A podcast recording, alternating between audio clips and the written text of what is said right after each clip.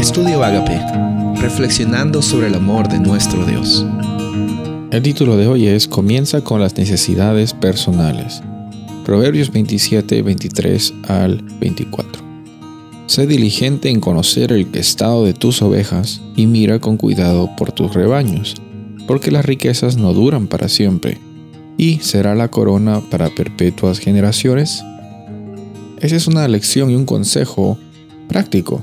No nos muestra en realidad que la experiencia de nosotros debe ser una experiencia no de simplemente gastar por malgastar, sino tener también eh, algún tipo de, de cuidado y sabiduría en el manejo de nuestras finanzas y en el manejo también de, de nuestro tiempo, cómo administramos nuestro tiempo, cómo administramos nuestras finanzas. Pero en este proceso es muy fácil perdernos en qué es lo que tenemos que hacer y qué no es lo que tenemos que hacer.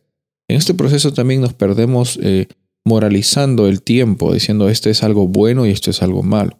Bueno, como hemos dicho, es fácil para nosotros eh, criticar, es fácil para nosotros poner un, un, algún tipo de, de etiqueta en, en las cosas que hacemos. Ahora, yo, ¿por qué, ¿por qué te digo esto? Porque a veces hay cosas, hay personas que hacen cosas buenas, entre comillas, cosas que pondríamos una etiqueta de buena, pero con un corazón que no es un corazón eh, dadivoso o un corazón que está en el lugar eh, de, de, de honestidad y de vulnerabilidad. Hay muchas personas que pueden hacer cosas buenas o pueden decidir por, entre comillas, algo bueno, pero con una intención no tan buena, una intención maligna o una intención a, a medias.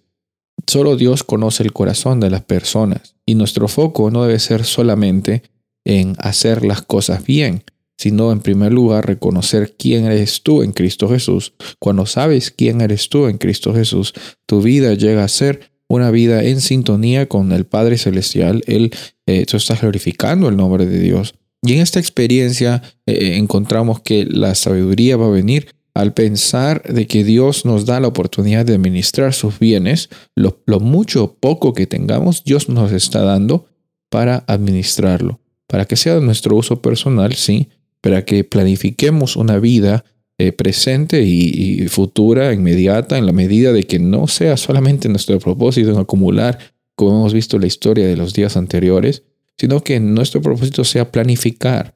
Y, y en este proceso, en este proceso, Dios va a ser fiel.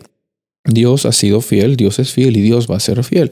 Y, en, y, y cuando estamos en el día a día viviendo, como dice el versículo aquí, las, las, las riquezas no duran para siempre.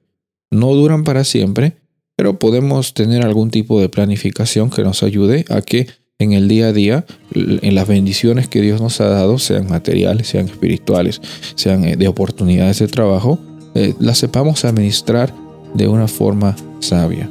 Que no sea nuestro propósito, otra vez, hacer las cosas bien solamente, sino que, que ese Espíritu Santo que está viviendo en nuestro corazón sea la razón por la cual nosotros estemos viviendo el día a día con una experiencia óptima, una experiencia plena, una experiencia de abundancia. Soy el pastor Rubén Casabona y deseo que tengas un día bendecido.